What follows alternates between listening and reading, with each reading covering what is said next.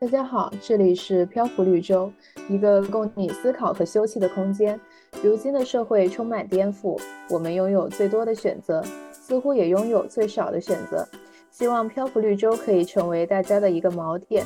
三位同处于这个时代的社科研究者，希望能带给您女性的感悟和力量。欢迎回到漂浮绿洲，我是小新，一名政治社会学和性别社会学的研究者。我是十七，一个国际政治经济学领域的探索者。我是小叶，目前正挣扎在心理学的汪洋大海里。今天我们节目的主题是旅行。起因是十七刚刚结束在美国旅行，而两三个月前小叶也有在欧洲旅行。我下周马上就要去柳州，开启疫情后久违的旅行。我们三个在国内和出国游上的经历都十分丰富，积累了不少有趣的故事，希望和大家分享，也希望和大家一起探讨一下旅行的意义。那要不先由十七来讲讲在美国旅行的经历吧。嗯，说到这个的话，就是比起一下子想到很多旅行的故事的话，让我深有感触的是我的近两次旅行，因为前期准备的不同，给我带来的感受很不一样。首先是有一次先去了一趟夏威夷，在那个时候我刚刚结束就是期末周，啊，在赶飞机的前一天，我还在熬夜赶论文啊，然后很忙。结果我在夏威夷只有一周的旅行，但是就是充斥着疲惫，无论怎么样休息都休息不过来，而且整个旅行中唯一感觉到的就是我没有在之前的准备中休息好，导致夏威夷的这个感受很不好。但另外一次的话是一个为期二十天的旅行，我基本上把美国小小的转了半圈。然后也包含了很多地方，甚至我还坐过红眼航班。但即使这样，就因为在旅行前的一周，我有了充分的休息，所以都没有感觉到有很大的疲惫感。哎，所以这次让我深刻感受到，原来旅行是一个需要前期准备的事情。因为我之前一直觉得旅行就是出去放松的，所以之前无论怎样忙、怎样累都没有关系，只要出去旅行就是放松的开始。啊，是这样。其实我觉得旅行很累哎，就是对，因为你一直在路上舟车劳顿，就是也很难像在家里一样睡得很香甜。虽然说也可以就是放松式的旅行，其实我觉得旅行跟度假是不一样。度假是比如说可能在海边，然后就住在那里，然后每天就睡到自然醒，吃好吃的，去沙滩玩贝壳，去沙滩挖沙子玩，晒太阳，然后就是悠闲的躺在大伞的下面。就可以了。但是如果是旅行的话，有点像兵荒马乱的在路上一样。尽管说它很有趣，可是却很累。嗯，我也觉得，就是一般来说，如果我旅行超过五天，我已经觉得很累了。就是我很难想象旅行二十天会是什么感受。我觉得二十天真的很 amazing，真的很累啊，因为一直在路上。然后我之前最长的旅行应该就是半个月左右，也是觉得旅行到后面有点旅行不动了的感觉。嗯嗯，但反而就是我没有感觉到二十天很累，因为在那之前我有一周左右的休息，也不算完全的休息吧，但就是有每天好好睡觉，然后也不是很忙。但是那个为期一周的旅行，因为前一天我差不多赶通宵，我赶了个论文，然后直接上了飞机，那个旅程让我的整体感觉就是我正在延续我之前兵荒马乱的生活。嗯，对。战斗式旅游，嗯，其实我感觉比较舒服的旅行是，呃，比攻略上的要延长个一点五倍到两倍的样子。比如说，可能经常有些攻略说，嗯，就说柳州吧，假如说柳州去三天，然后他给你从早到晚去哪些地方都安排好了，但是如果稍微把它拉长一点。比如说去个五天到七天的样子，这样子玩起来就会很闲适，类似于在这个城市里不是到处跑景点的这种感觉，而是就是更 city walk 一点。OK，嗯，当时是为什么选择去柳州啊？讲讲你的心路历程可以吗？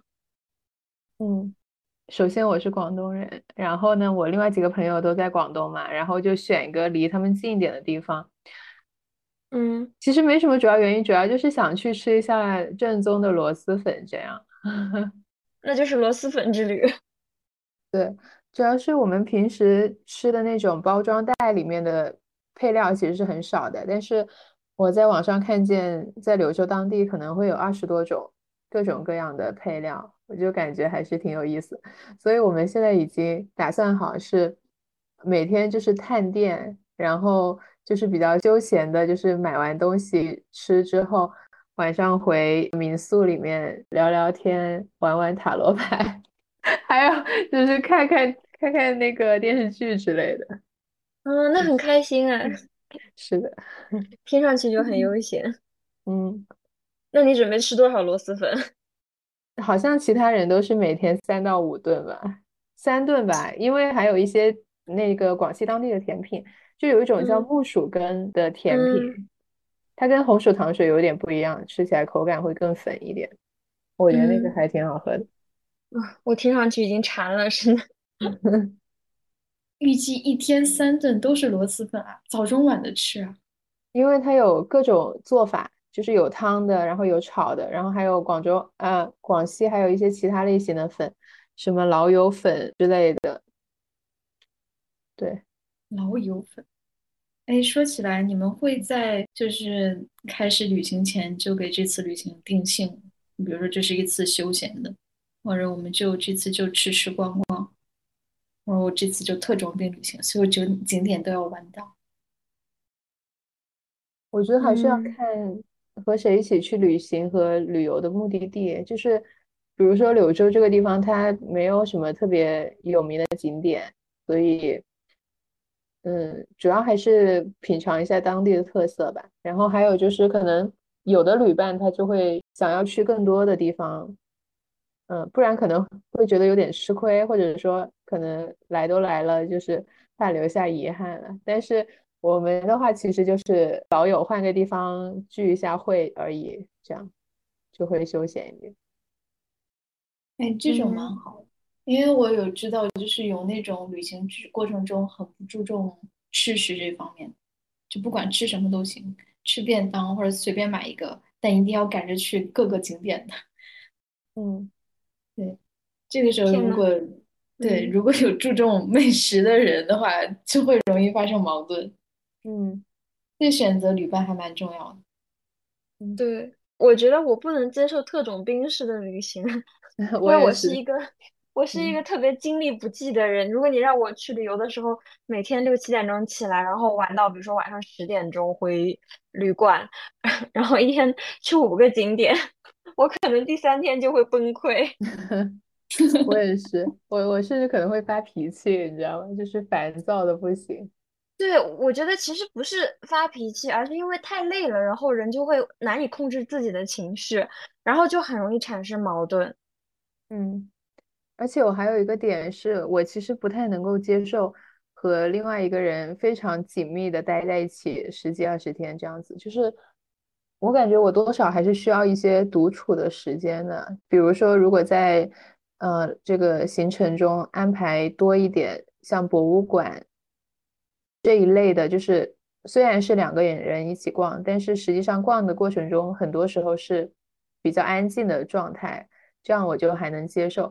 就如果每天都是要需要一个高密度聊天的状态，我会我很难进行下去。就是爱人发作了是吗？是的。说起来高密度聊天，难道旅行过程中你们会不停的聊天吗？嗯，倒也不是不停的聊天吧。如果是两个人。就是比较默契的话，倒还好。就是我其实感觉说，比如说，如果是四到六个人的一个小团的感觉，就如果你不讲话，会很明显，就好像嗯，你有某一种义务去融入这个氛围的这种感觉。这种时候，我会觉得有点压力。就是有的时候，我只是单纯不想讲话。嗯，社交压力 在旅行当中也一样存在。是的。哎，说起来，就是我好像就是比起。多人团一起出去旅游的话，更偏好于和一到三个亲密的好友出去。嗯，对，确实会有刚才说的那种压力。嗯嗯，而且我不能接受和就是半生不熟的人出去，就是那种就稍微熟悉点的同学这样子。我觉得刚才所说到的这个社交压力更加大，可能你们的对话不可避免的涉及到你们互相之间的更加深入的了解，而不只是关于旅行中看到一些新事物的呃事情。但有的时候，可能就是对人类没有兴趣吧。我觉得就是装的很想了解对方，也是让我觉得很累的一个事情。对人类没有兴趣。嗯，我是像十七一样吧，就是我也是更偏好跟更亲密的人一起出去，然后规模都不会很大，最好是两到三个人一起出去。因为我觉得说，如果我对这个旅伴没有了解，那我们在路上可能第一是玩的风格可能会不一样。比如说我就是这种。嗯，叫什么养老式旅游，能去就去，不能去就算了。但如果对方是特种兵式旅游或战斗式旅游，不管是他顾及到我，还是我顾及到了他，然后总归来说大家都不会很满意。第二个是口味上的问题，因为吃饭的话，如果大家口味不一样，吃也吃不到一起去，该怎么办？还有消费观上的问题，这个还蛮现实的。比如说大家出行的时候采取什么样的旅行方式？飞机、高铁还是绿皮火车？然后住的时候住什么样的酒店？比如说五星级酒店，还是普通的商务型酒店，还是青旅，甚至沙发客？这个每个人的想法都是不一样的。如果是不是很熟的朋友的话，大家可能在这这些点上没有办法很坦诚的表达自己的想法，没有办法很好的去协商。然后这样的话，可能在旅行开始之前就已经感到不开心了。嗯。那你们有没有过就感觉特别舒服的旅行？就是跟这个人一起旅行，就是无论去哪里，你都觉得很有意思。我可能就是还没有足够的样本，没有和就是同一个人去过特别多不同的地方旅行。但不是有一句话说是旅行是了解一个人最有效的途径？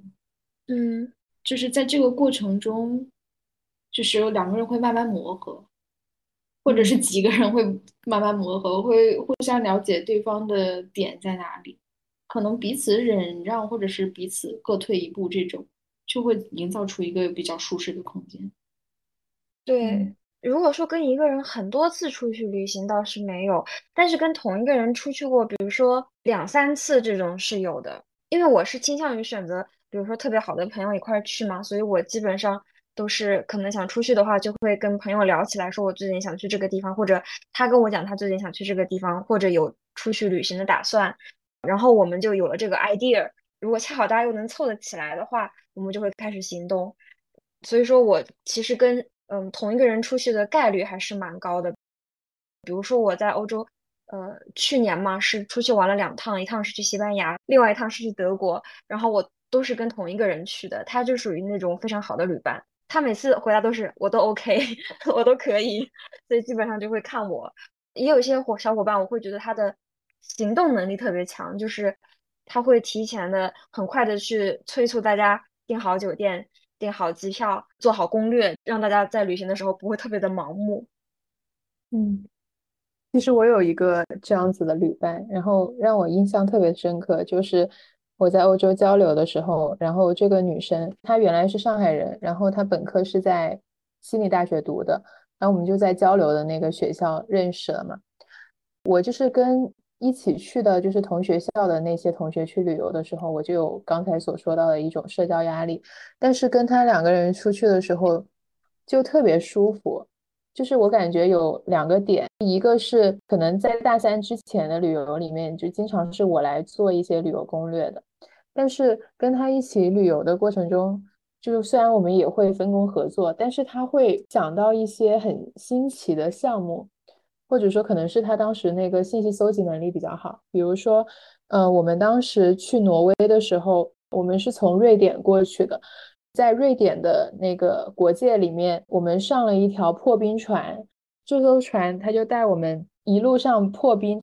船在前面开的时候，你就可以看到后面好像是有一条人工造的河流一样。开到湖面比较中心的地方的时候，呃，它可能就是稍微转了个弯，所以中间有一块湖面是更近似于一个圆形，像一个游泳池大小的那种感觉。船上的人他就会穿上一些特制的。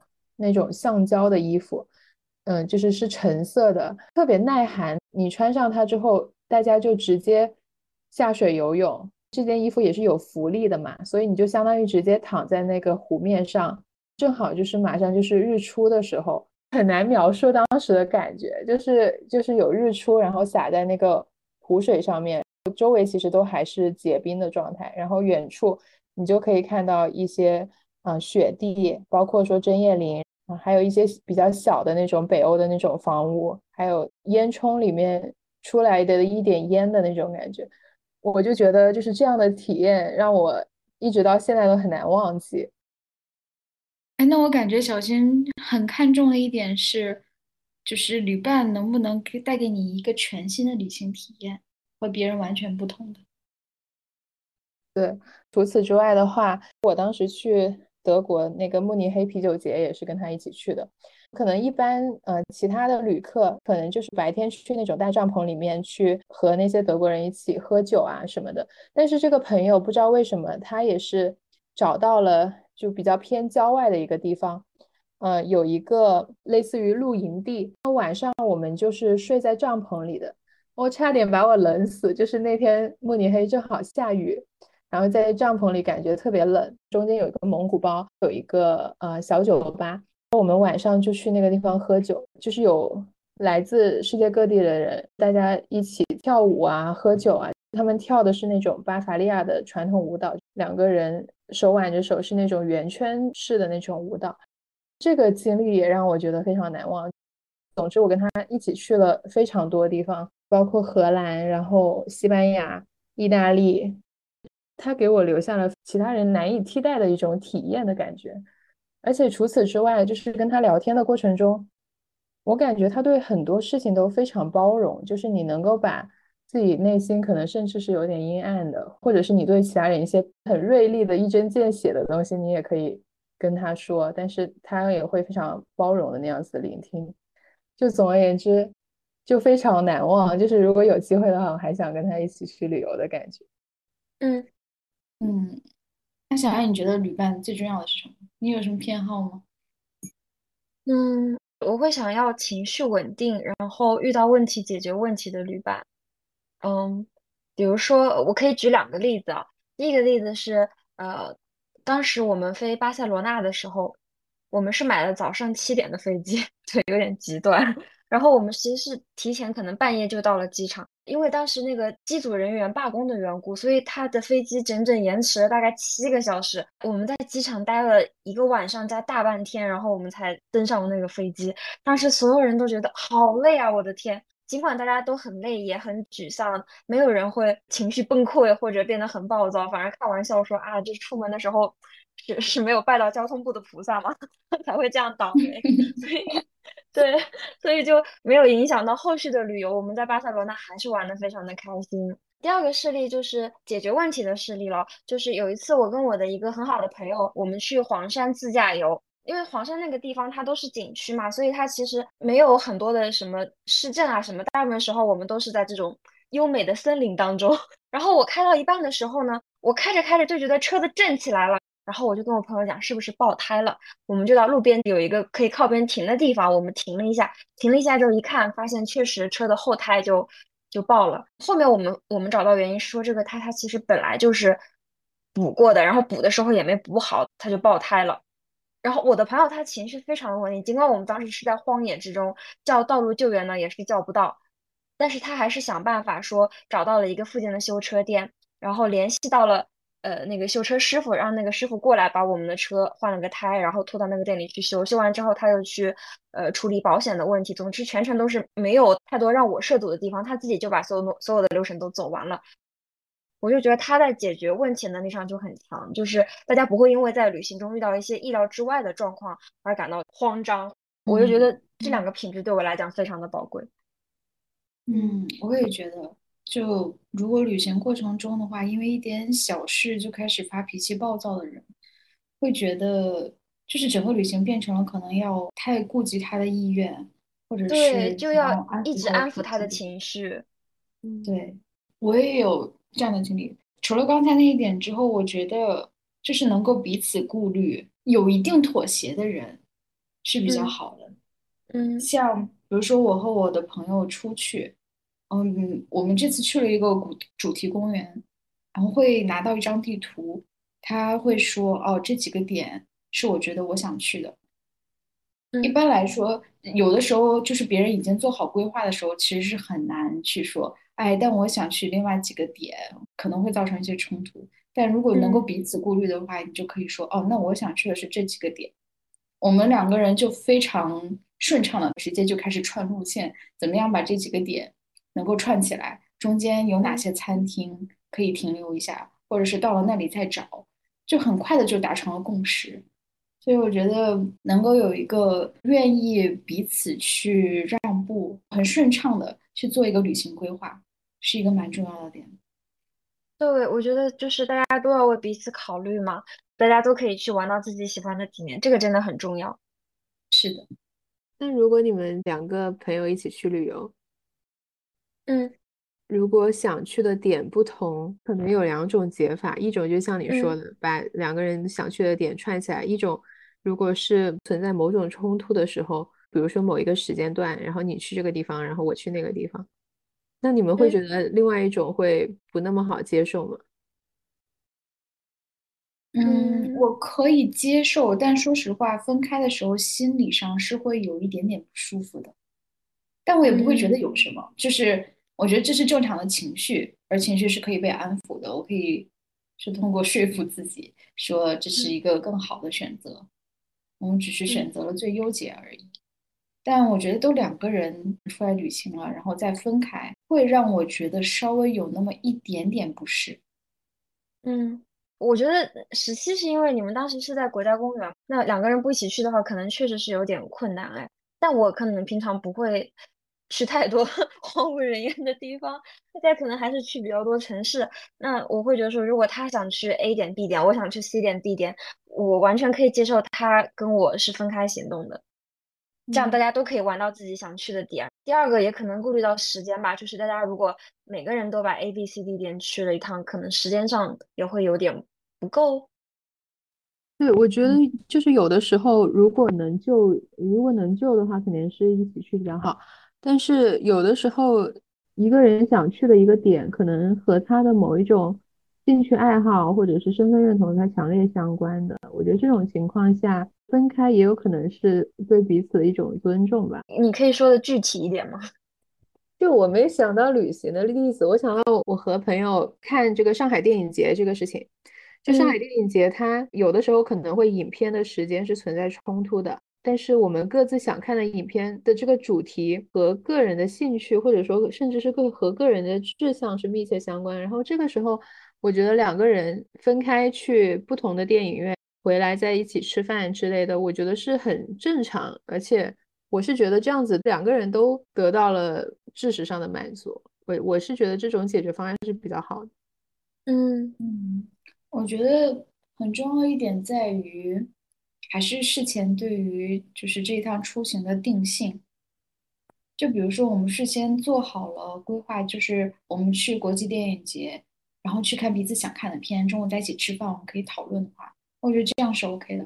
但比如说，你事先说好了，哎，我们去看某个影片，结果到那儿之后发现另外一个人有更喜欢的，那这个时候虽然还是会让他去看更喜欢的，但可能就是一种自己的规划被打破的这种不适感吧，会让我觉得有那么一点缺憾，就觉得我们已经是基于兴趣选择了同一个目的地，结果到了之后还要分开。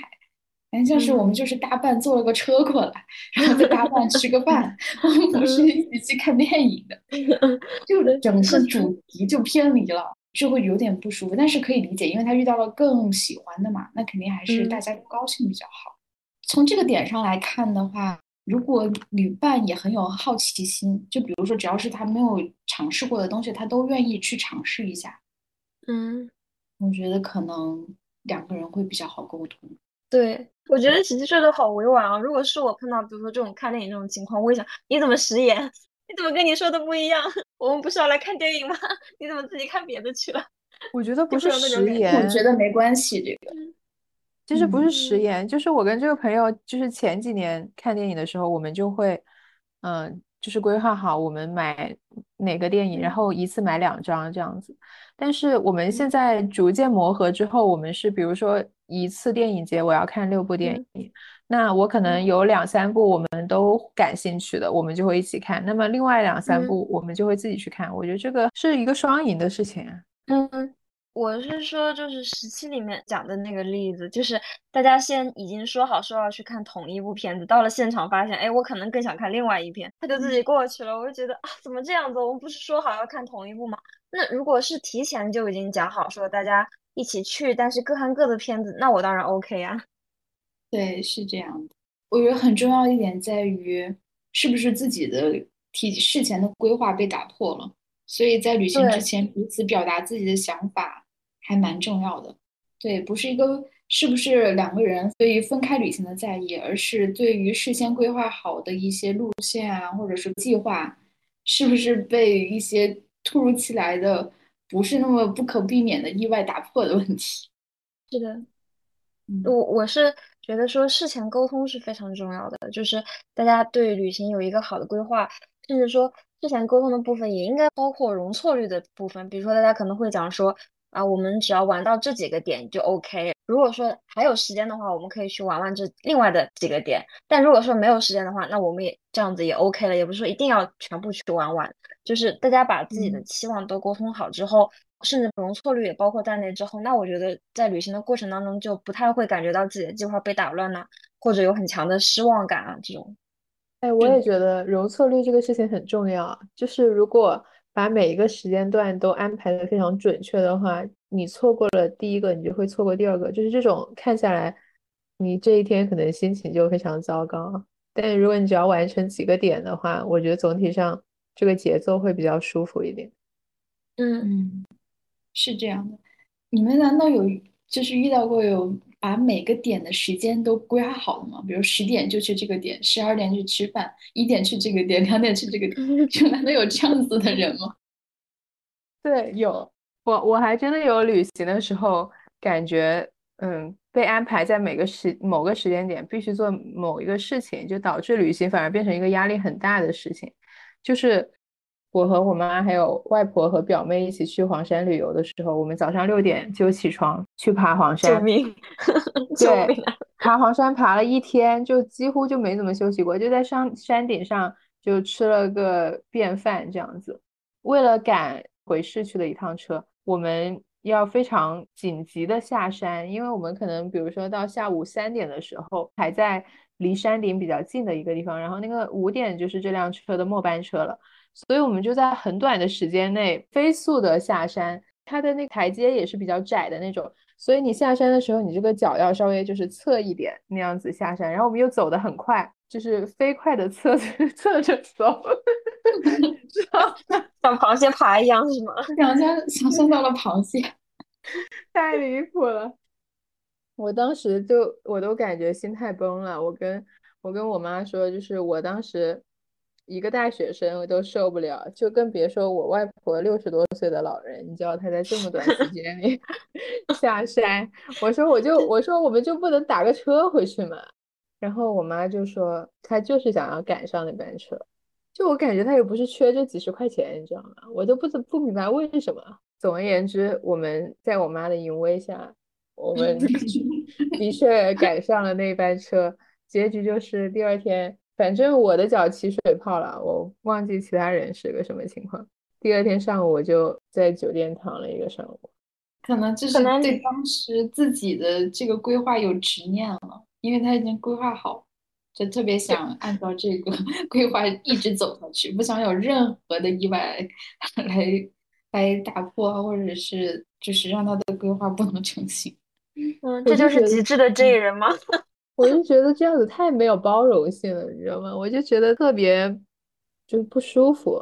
就我刚刚之前讲到另外一个同学，就是有的时候，比如说我们稍微迟一点，我就感觉跟他旅行就是哪怕是有小差错，我们也能看到不同的风景的感觉。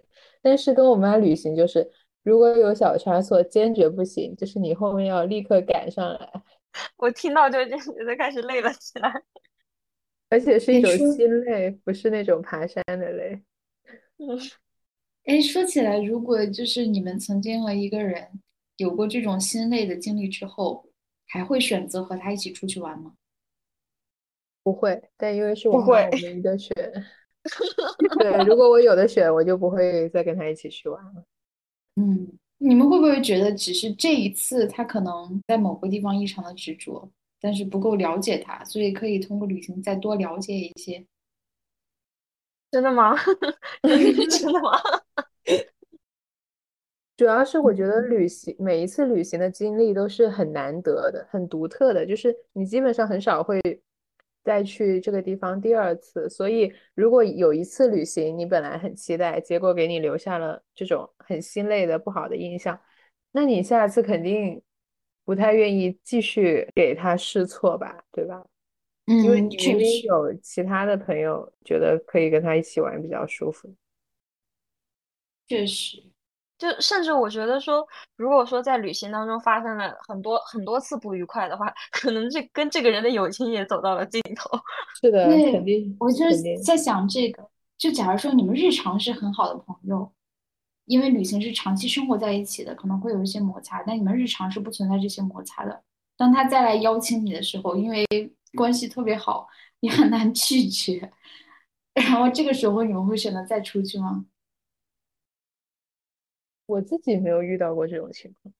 对，因为一般来说这种友情是双向的，可能你觉得很不愉快，对方也觉得很不愉快，然后友情就走到了尽头。嗯，是。是是有什么就是切身的体验吗？就是类似的这种体验。没有，但是我想到，就是比如说在旅行中，我觉得有一些人某些点，就是算是踩到我的雷区吧。但如果他说，比如说我们一起去个什么博物馆啊，这种近期的，可嗯能两个三个小时的这种出游的话，嗯我还是会，我觉得还是可以的。嗯，呃这个嗯，我我觉得应该是没问题啦，像吃吃个饭啊，或者博物馆什么。但如果是那种远程的旅游，两三天以上那种，绝对是不行。嗯，确实，嗯，说到就是妥协，我觉得能够彼此顾虑的旅伴，一个挺重要的点是不要太斤斤计较。嗯嗯，就是也不能占朋友便宜，对吧？嗯，是的，但有的时候钱的事情不说清楚，就会搞得很尴尬。之前有一次我跟朋友出去旅行的时候，就是到旅行的后半部分开始，就突然变成所有账单都是我在付，然后他也没有，嗯，就是主动说 A A A 还给我，然后我们两个中间又没有人说把每一笔的账都记下来。就导致，呃，旅行结束的时候，我感觉我好像后半程我在请他旅行一样。但是我当时我对这个事情感到很困惑，就是我不知道他是单纯的忘记了，还是什么别的原因。但是这个事情让我们的关系变得很尴尬，就我觉得他可能也会觉得不对劲。那我觉得，就是我们关系已经变僵了，这个事情这么明显的时候，他为什么还不给钱给我呢？就是这个事情，我想不明白，你知道吗？然后他嗯差不多是，就是我们有有一年时间都没怎么联系，然后就突然一年之后的某一个时间点，然后他就，嗯、还了我两千块钱，然后我也不确定他这个钱他到底是给多了还是给少了，还是一个什么状态，但是就起码有个交代吧。之后，对，就很长很长一段时间之后才把钱给我。嗯他老人家终于想起了这段儿。对，一年之后实在是，对，哎，就是就是很久以后，但这个事情就也也是翻篇了嘛。然后后面我们我们现在还有联系，然后也还会出去玩这样子。我觉得有可能是因为当时他的经济比较紧张，就是他当时，呃，他家里可能好像是在装修还是买新房之类的，但是他从头到尾他没有跟我讲过一句，他他也没有跟我讲说。哎呀，我最近手头比较紧张，什么你能不能先付之类，就是如果他哪怕讲一句，我也觉得我能接受的，对吧？但是反正在那一年里面，我是觉得这个事情到底是为什么，我想不通这个事情，你知道吗？是啊，其实比如说像我的话，我可能会比如说发个群收款啊，这种提醒一下。因为因为我是就是不喜欢欠人钱，也不喜欢别人欠我钱的那种性格。如果我的朋友付掉的话，我会立刻问他多少钱，我转你，就是我会立刻转给他。就如果是别人的话，我会告诉他说啊，刚花多少钱，你应该付多少，就是提醒他应该转给我，这样我们就可以时刻保持两不相欠，并且在我们的银行账户里创造很多流水。我当时有暗示过他，就是可能我有聊到说，比如说，哎呀，这顿饭就是可能就是侧面旁敲侧击了一下，但我没有很直接说，哎呀，这顿饭多少钱，你要转我多少，就是没有直接的讲。嗯，所以我觉得大部分人是不好意思直接去要钱的。对，嗯嗯，因为这个时候只依靠对方的自觉来还旅行账单这种事情，就很具有不确定性。对，不是说那个有句老话讲什么借钱的是大爷呀，就是你的钱一旦到了别人的手里，那可就说不准了。嗯，但如果这样子的话，你们还会愿意就比如说旅行的时候先垫付一下？嗯，我我觉得是要这样子，就是他要很明确的跟我讲，比如说举个例子啊，我的生活费还没有到账，所以我现在账户里没有钱，能不能先垫一下，后面我再还给你？如果他跟我明确的讲过这件事情，那我觉得是 OK 的，就是要要跟我讲清楚，不要这种模糊不清的这种状态。嗯，那那十七是怎么处理账单的呢？嗯，我之前的话就是在旅行过程中会。为了方便的话，就比如说这个地方我付了，那那地方我就付，然后两个人合计一下，多的就转，少的就补，是这样子的。嗯，这个就会导致过多的流水，有时候很不方便嘛。于是开始记账，当时试了 很多那个应用，也试了很多小程序。那我这次用的觉得是一个比较好的，是一很很轻的一个小程序，叫百事记账。嗯。对，它可以根据你的人数去自动计算 A 的份额，也可以说，比如说一个人有两份或者三份，嗯，就是可能一个人带家带整个家庭来的话，他可以去付两份的钱，然后再有这个的话，就是有的时候很多人记账，他会觉得哦，我要最后一笔清算，但有的人可能就不希望就是拖得很久，在旅行结束之后再去清算，甚至可能会出现。小新刚才那样拖了一年的情况，我觉得一年真的很离谱，我也觉得很离谱。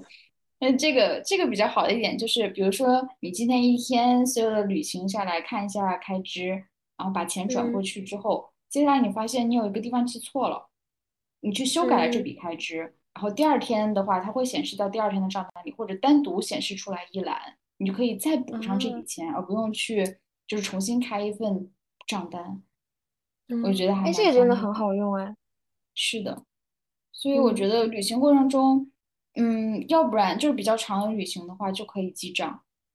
因为如果就是每一笔都要发全收款的话，那一天下来发个四五笔也挺累的。你让大家一直去提醒这个金钱的事情，我觉得也不是很有利于友谊。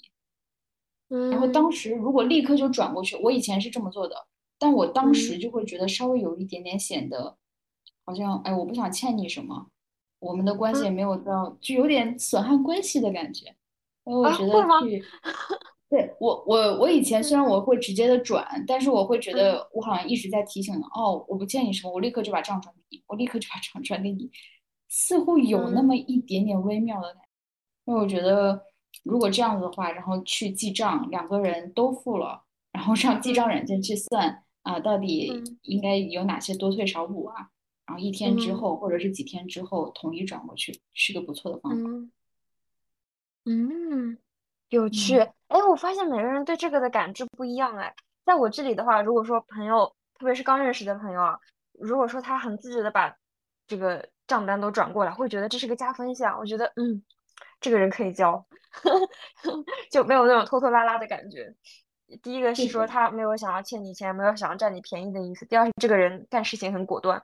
很快速，而且我也是这样子，就是，比如果别人付了账，我会立刻问，不是多少钱，然后我会立刻转过去，就是，就是我觉得两不相欠是一个很好的品质，欠来欠去才是奇奇怪怪的，欠来欠去就后面就会算不清楚，除非是说对方说我请你这种，或者说我请对方这种情况下，不然我都会希望说大家都是算得清清楚楚的那种感觉。嗯，我以前也是这个样子，就是。比如说有一个人先垫付，我立刻就问多少钱，我转给你。嗯，后来就是我有听到这么一句话，就你不想麻烦别人的同时，意味着你不想让别人来麻烦你。嗯，但我其实是欢迎别人来向我求助，我也是愿意去提供自己的帮助的。这但这个情况下，如果你把自己割舍得太轻，说我一点都不愿意欠别人，别人是不好意思来找你的。所以我觉得有的时候就是互相去付出一些什么，然后互相去欠对方一些什么。这个欠包括了金钱啊、人情。金钱我觉得还是不要了，就是可能还是 人情啊之类的。嗯，我觉得是有利于关系的更深、更进一步发展。嗯嗯，其实我觉得人情是这样，它是欠来欠去的，这也算不清楚的。因为金钱很明显嘛，对吧？几块钱就是几块钱。呃，不是还有那样的朋友吗？就是比如说，可能真的就几块钱，两两三块钱、四五块钱这种事情，你去两个人在或者几个人在 A 一下，一个人可能就一块多钱。我以前会直接问了，然后转过去。但是这种的话，有时候就会很微妙。垫付的同学可能会觉得不想让自己觉得小气，或者真的觉得就是一笔小钱，没有必要。嗯。然后就会说没关系，然后到时候你们请我喝什么补回来吧，比如说请个奶茶什么补回来吧。嗯。但其他人可能就想比较算得清清楚楚啊，或者是不希望这样子模糊的情况，嗯，就可能会导致一些两方还争执一下。哎，我请你吧，不用了。哎，不不不，我一定要给你。我我就很烦这样的争执，所以我觉得这时候记账记下来，每一笔都记下来，哪怕只是一一笔小钱，在众多的就是有。比较大笔开支的这种账单里面，它自然而然的被计算进去，我觉得也是一个不错的方法。嗯，这确实，这确实，这确实也要考虑到，就是说跟你同游的人是谁。比如说我如果都是跟关系很好的朋友，然后在额度确实比较小的情况下，可能我们也就算了，就是这次你来，下次我来，这样互相磨磨平，可能不是完全均等的，但是差不多的情况下，这样是可以的。但如果说超出一定数额的，比如说呃。举个例，几十块这种的话，那我那我肯定还是要转过去的。尽管对方可能觉得不是个大的数额，但是我肯定还是要转过去的。哎，小新，小新感觉一般不是很在意这个。嗯，对，就是我是对金钱方面概念不是很足够，我觉得这是一个很大的缺点，就可能还是没有很强的理财意识吧。就所以出去的时候，可能就是这里花点，那里花点就花掉了。嗯。但有的时候，就是跟一些富婆朋友出去的时候，还是会感觉花钱如如流水。就是之前一个富婆朋友来上海找我，结果他每一次出门，就真的是每一次出门都要打车。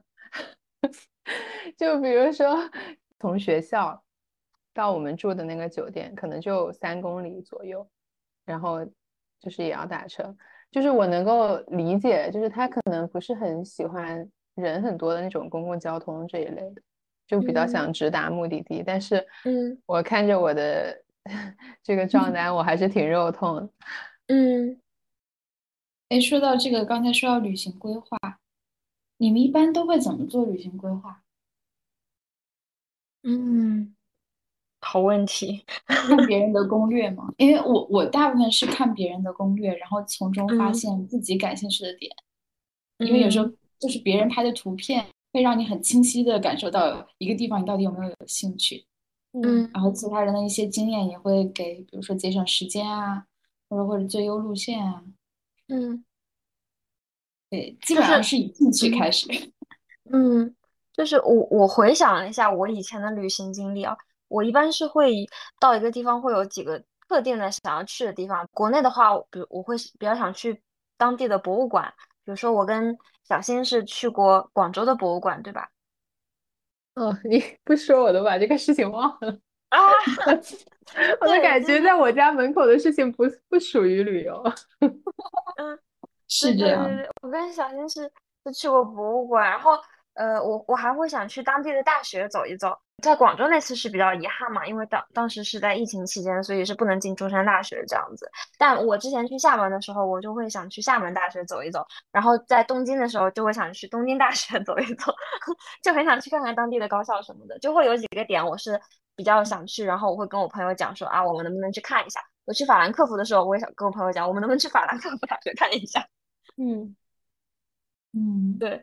但除此以外的话，我就属于那种比较佛系的人，就会觉得说去哪都行，就是比较著名的点可能会想去，别的点我就无所谓。然后我就回想一下，发现其实我是一个不做攻略的人，好像是最差的那种 旅行伴侣。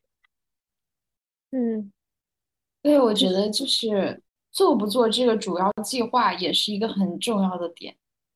因为有的人他就掌控性比较强，他希望就是过程中都是按照他的步骤走，比如说像小新的妈妈。如果另外一个人再去做这种规划的话，他可能两个人很容易起冲突，这时候就需要小叶 跟随着小新的妈妈去旅行，就非常的完美。那我可能也是适应不了。对我妈不允许人睡懒觉的，这旅行的话是可以接受的。嗯，因为毕竟都出来玩了嘛，不想把宝贵的时间花费在这种睡觉上面啊！真的吗？可是我会很想在酒店睡懒觉。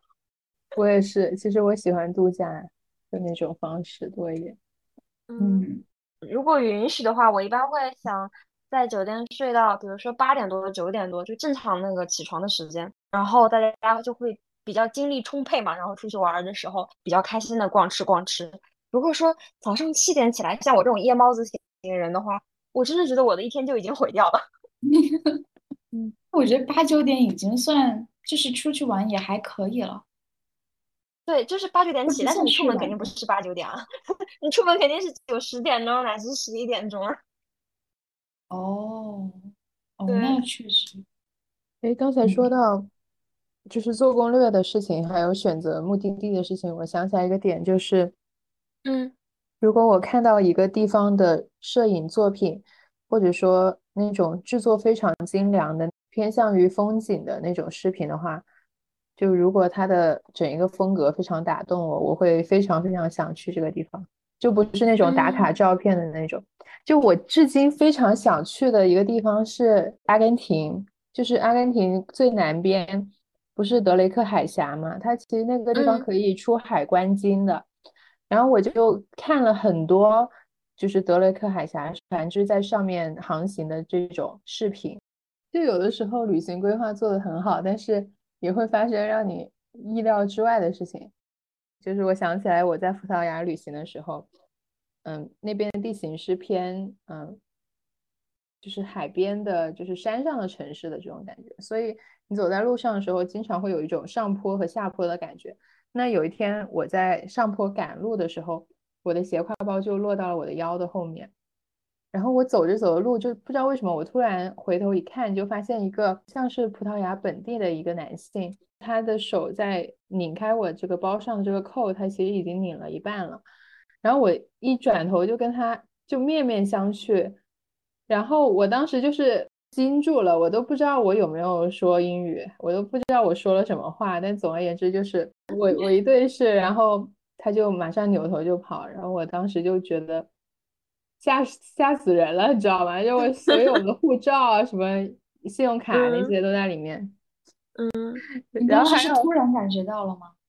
对，就是其实没有任何的声音，然后也没有说呃背后一亲的感觉，就是不知道为什么我当时。就是有一种很想，就突然扭头，就可能就像是有人在你后面看着你，你也会有一种隐隐约约的这种感觉的这种感觉。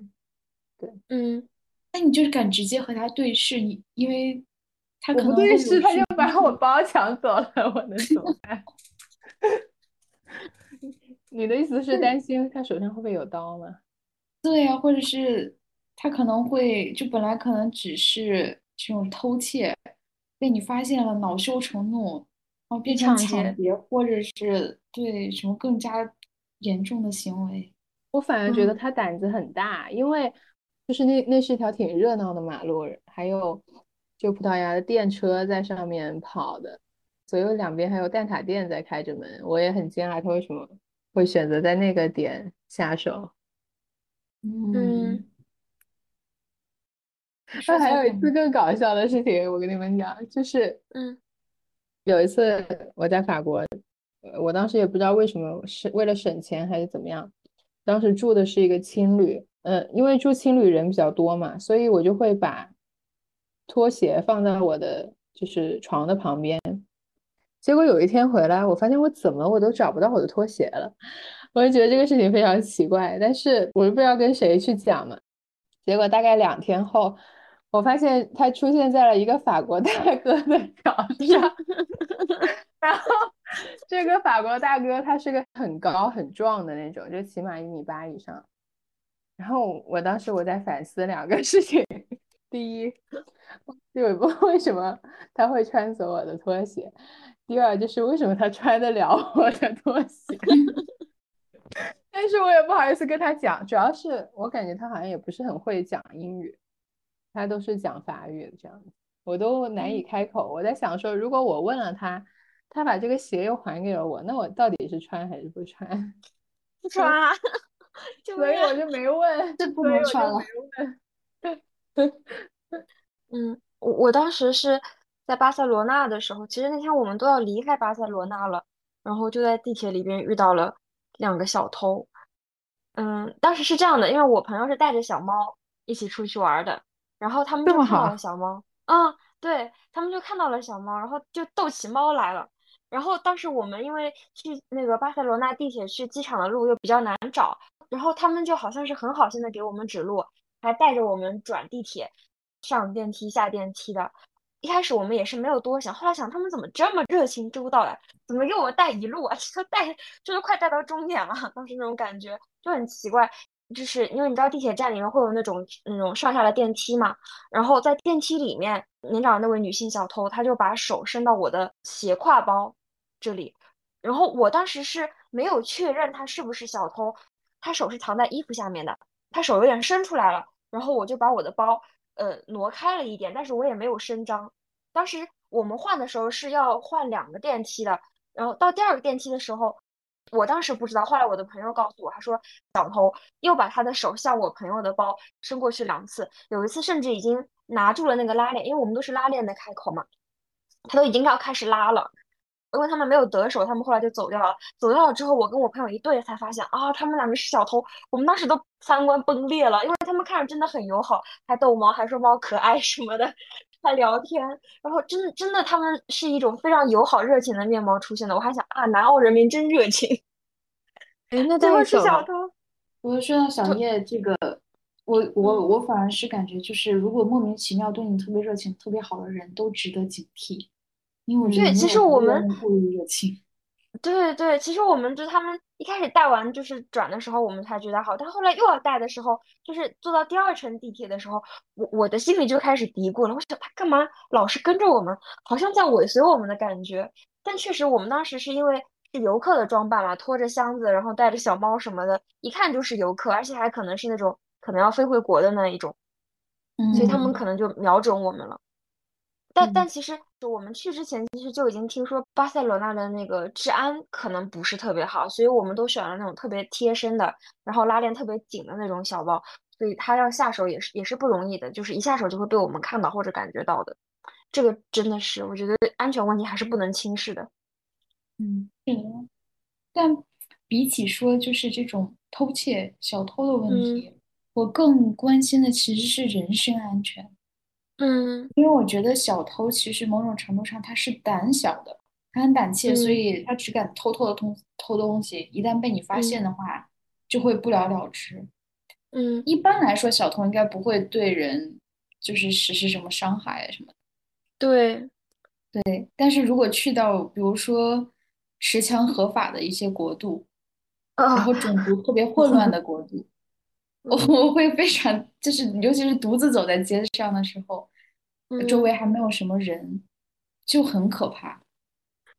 对，是，嗯，所以我觉得去一个地方之前，先查一查当地的这个犯罪率啊，以及在哪些街区有很多的刑事案件是蛮重要的。像我这次去迈阿密的话，我就专门去查了迈阿密哪些地方的治安是特别不好的，尽量就。避开那些地方，或者不要单独一个人去。对我想想是蛮吓人的，因为其实我感觉人在这种武器的面前真的是毫无反抗之力啊，就还是不要吧。而且有把刀已经很可怕了，还可以持枪。对，咱中国不是有句老话嘛？就叫“君子不立于危墙之下”，对吧？就是自己要尽量主动的避免涉险，这样。嗯嗯。哎，刚才我们已经聊了很多，就是关于旅伴的事情。那你们感觉，嗯，旅行真的有开拓眼界的作用吗？我觉得肯定是有开拓眼界的事情的，因为旅行相当于是你去到了一个你之前完全不了解的一个地方，然后去了解你之前完全没有任何，就可能也没有听说过，也没有看到过的一些事情，不管是这种自然风光啊，还是说一些历史文化呀，我觉得无形之中都会给人带来影响吧。嗯，是，嗯，我感觉是旅行前你会。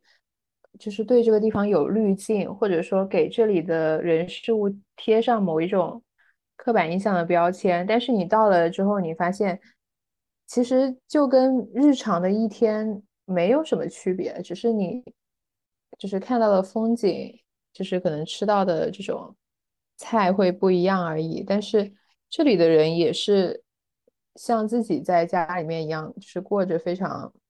普通的生活，然后你可能和路人也会因为就是非常日常的事情而，嗯，发生冲突啊，或者是就是一些正常的交流。我觉得反而旅行是一个是祛魅的过程，就反而让我感觉更平实了，就是更能够踏实的，就是过自己的生活的感觉。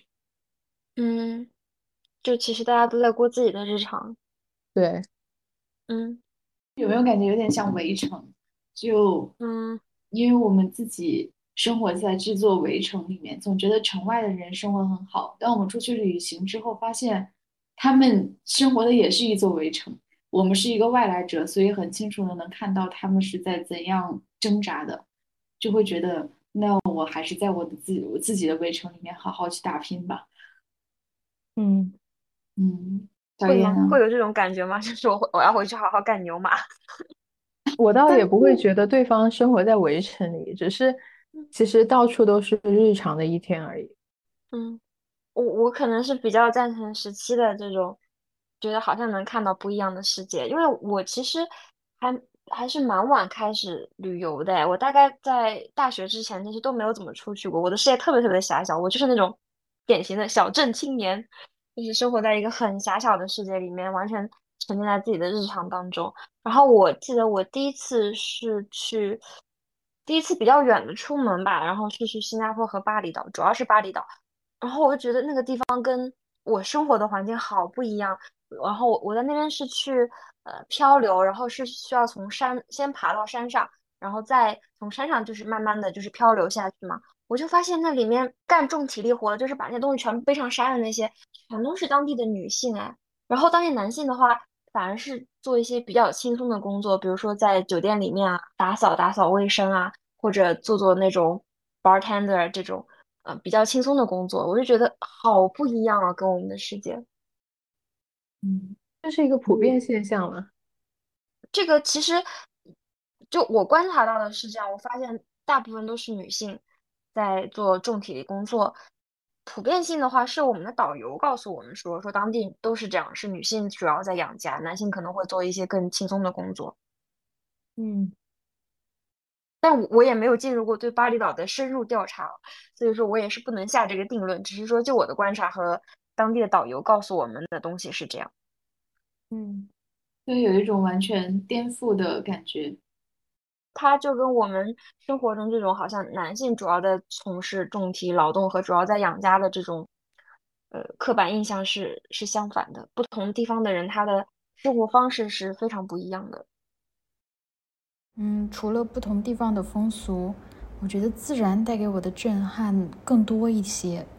就比如说这次我去国家公园，它里面有那种参天的雨林，它的它的那种 shadow 很大。所以说，太阳基本上都是看不见的。即使外面是那种烈日，在里头的话，就非常的凉爽。那种被树木，尤其是那么高的树木完全包围的感觉，会给人一种异常惬意的感觉。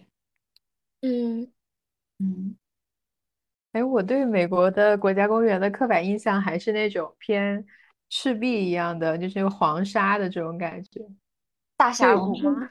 对，还是黄石公园啊，还有那种大峡谷啊，太出名了。嗯，中部的很多是那个样子的，但其实国家公园有各式各样的。嗯嗯，还有火山国家公园呢，可以看火山。嗯哦。那会不会有一种害怕它爆发的这种恐惧？跑不过岩浆。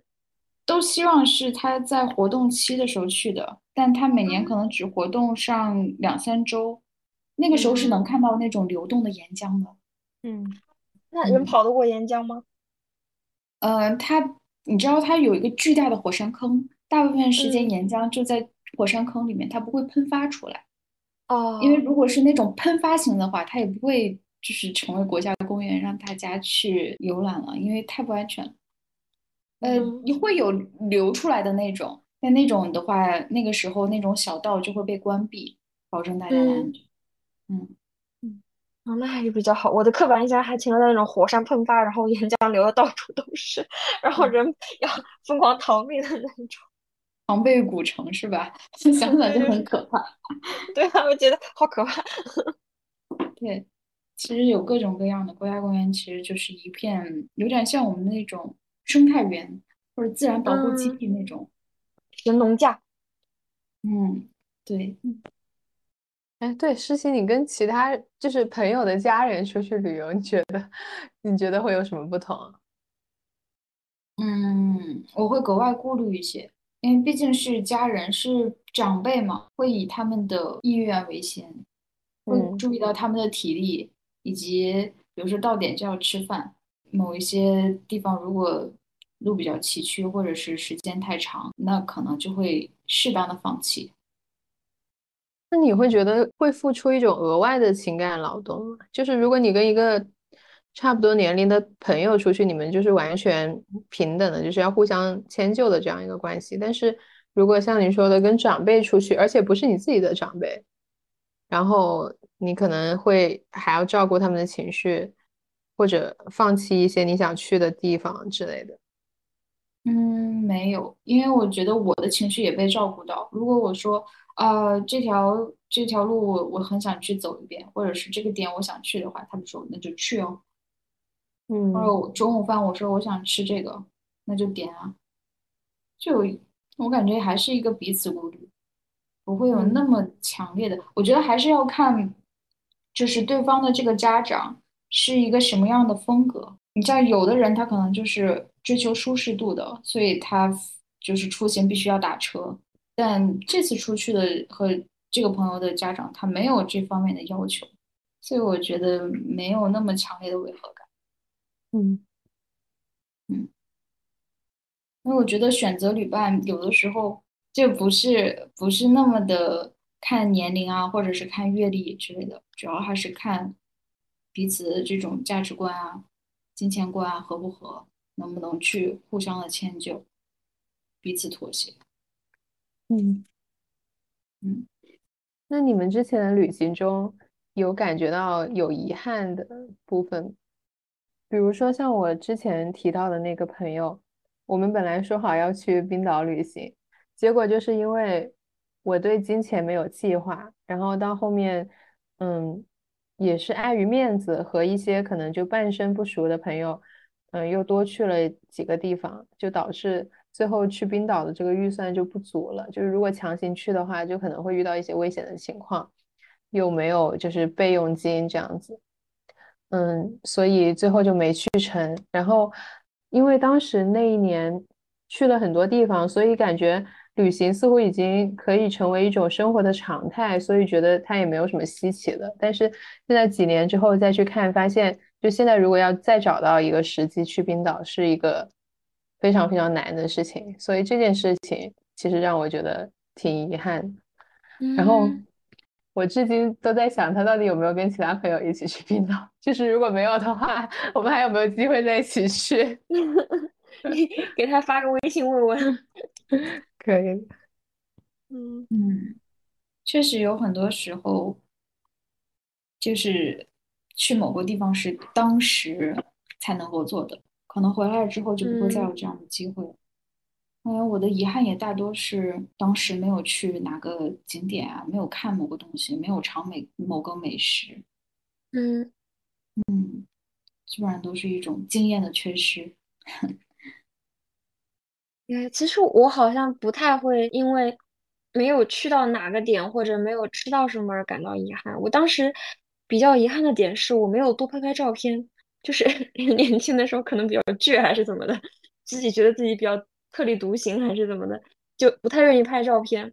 但是后来我再去回顾这些旅行经历的时候，就如果当时有照片的话，就会觉得特别生动。特别是我当时其实给我妈拍了些照片，因为我有不少次旅行是跟我妈妈妈一块出去的，我会觉得当时我妈妈好漂亮，就是有一种女儿的滤镜嘛，就觉得我妈妈当时很漂亮，穿着裙子呀，微微笑啊，在太阳底下就像会发光的仙女一样。再次承认一下，这是我自己的滤镜。就很希望说当时多拍一点照片，多留下一点自己或者朋友或者或者家人的影像就好了。嗯，你当时不愿意拍照是有一种怕被别人不想被别人凝视的这种感觉，还是因为你对自己的自我形象很注意？没有，就是有一种我才不要拍照的这种，也不知道哪里来的一种 很奇怪的。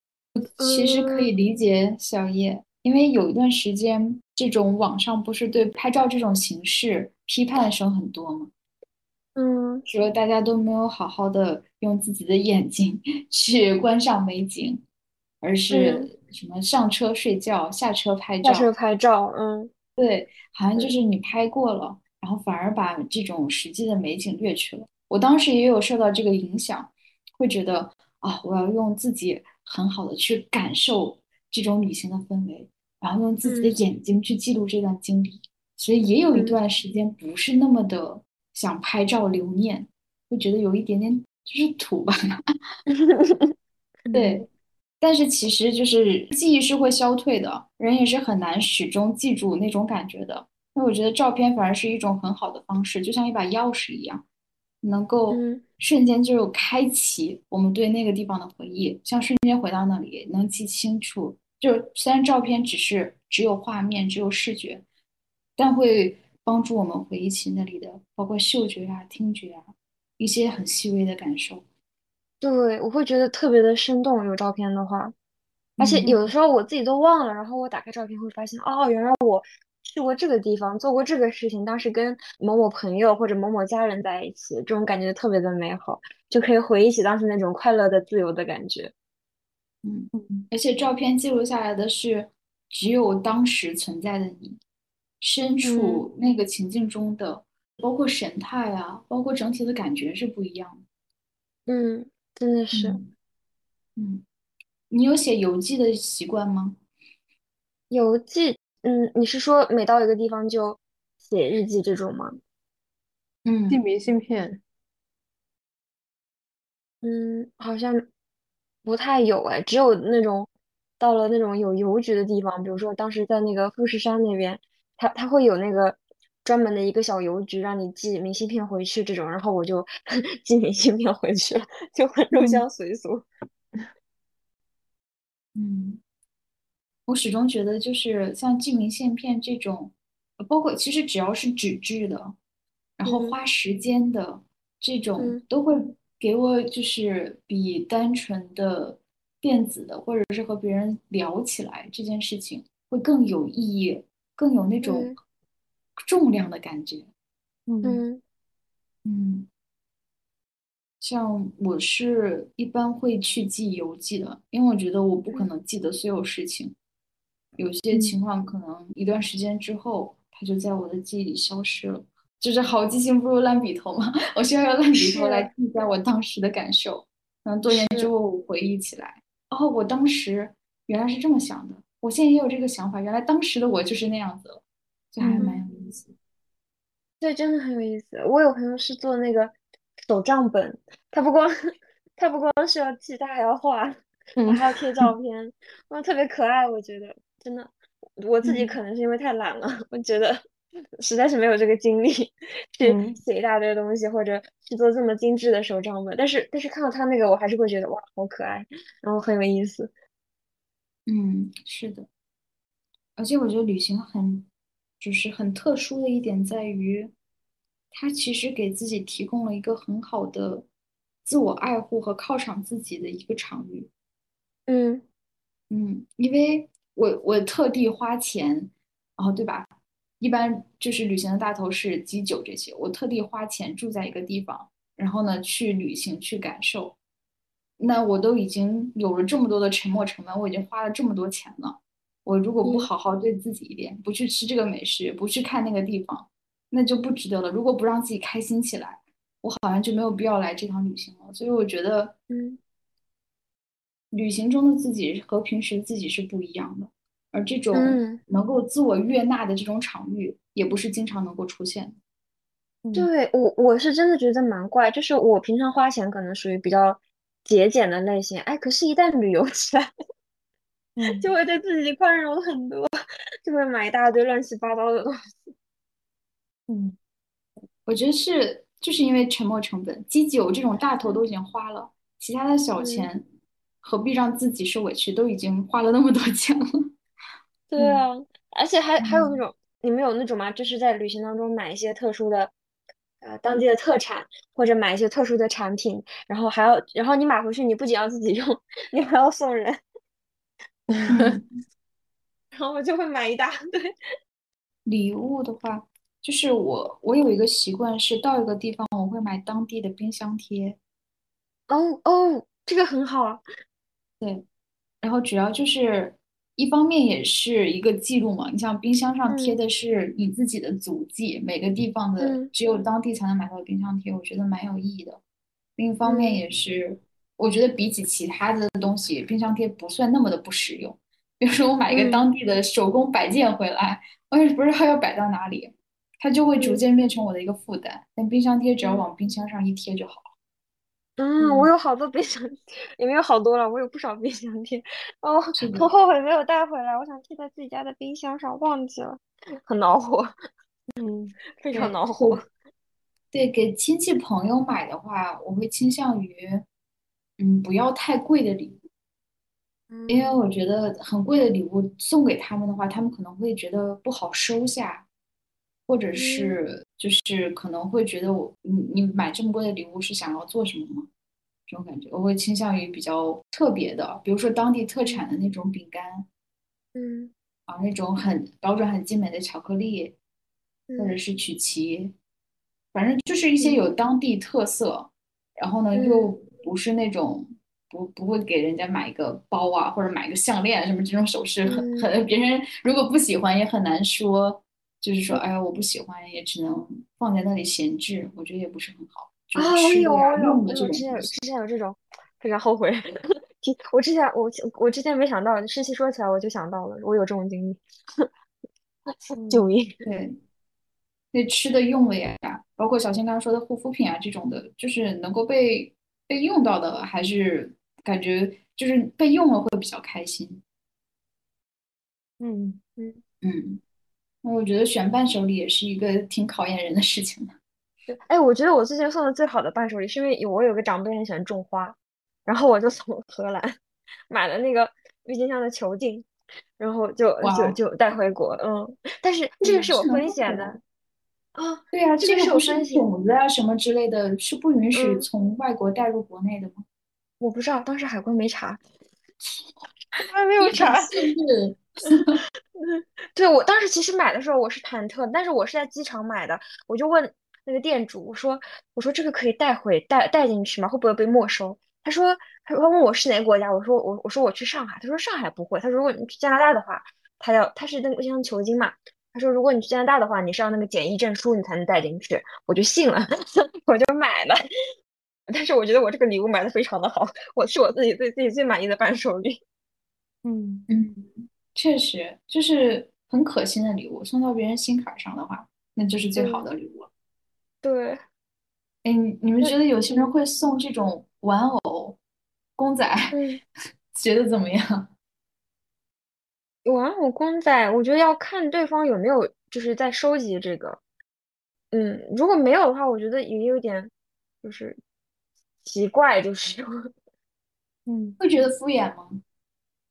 嗯，敷衍就是，如果是很能够体现当地特色的玩偶的话，收到应该也是会开心的，只是说不知道放哪里，因为也是也就只是放着嘛。嗯，小新呢？小新又有什么偏好的伴手礼吗？嗯，其实你们刚刚说包的时候，之前有个婶婶送了我一个很贵的包，这个礼物就让我觉得有点就是过头了，是吗？嗯，对。对，尤其是长辈送的，就是最好是推辞，但推辞了之后又会被说，哦，你们拿着吧，什么推辞什么这种，就很难掌握这个程度，不是吗？嗯，我觉得是关系没到那个份上吧，就是你跟这个婶婶是是不是不是特别熟啊？对，没有，不是特别没那么熟。嗯，我不想要那个包，我现在在想，我拿它怎么办，对吧？我卖掉也不好。不好的，对吧？但是我 拿着它，我没啥用啊，因为它是一个很正式的包，是那种感觉是要搭配西服的那种。嗯嗯，对，是。但是他也不会突然给你送一个包吧？大概率是就是过年的节点，嗯，就过年给我送一个。其实有时候旅行多了以后，就特别是。有一段时间密集旅行之后，其实我会挺怀疑旅行的意义的。就是我感觉，像我之前所说的，有时候只是去到了另外一个地方去看别人过一些日常生活，但是，嗯，其实花销还挺大的。就这个时候，我会感觉到，嗯，可能我自己想象中的，或者说有一些媒体上塑造的一个旅行的意义，它可能只是消费主义的这种话术，就是可能只是一种。消费的冲动而已，就我不知道你们会不会有同样的感觉。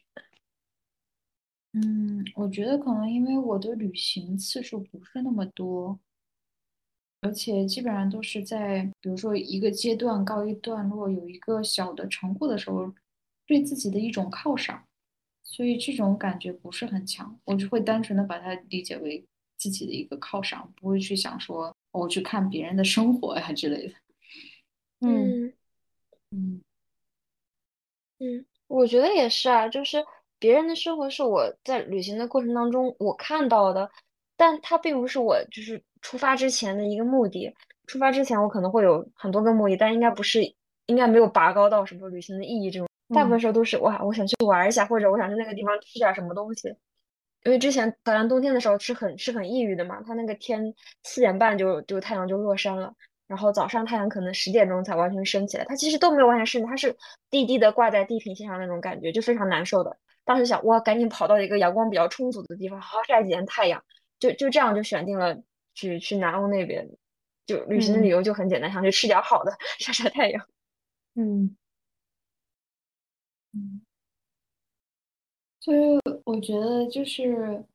如果觉得旅行旅行虽然确实是比日常花销要大的，但如果觉得对那段时间的自己有意义的话，它就是值得的。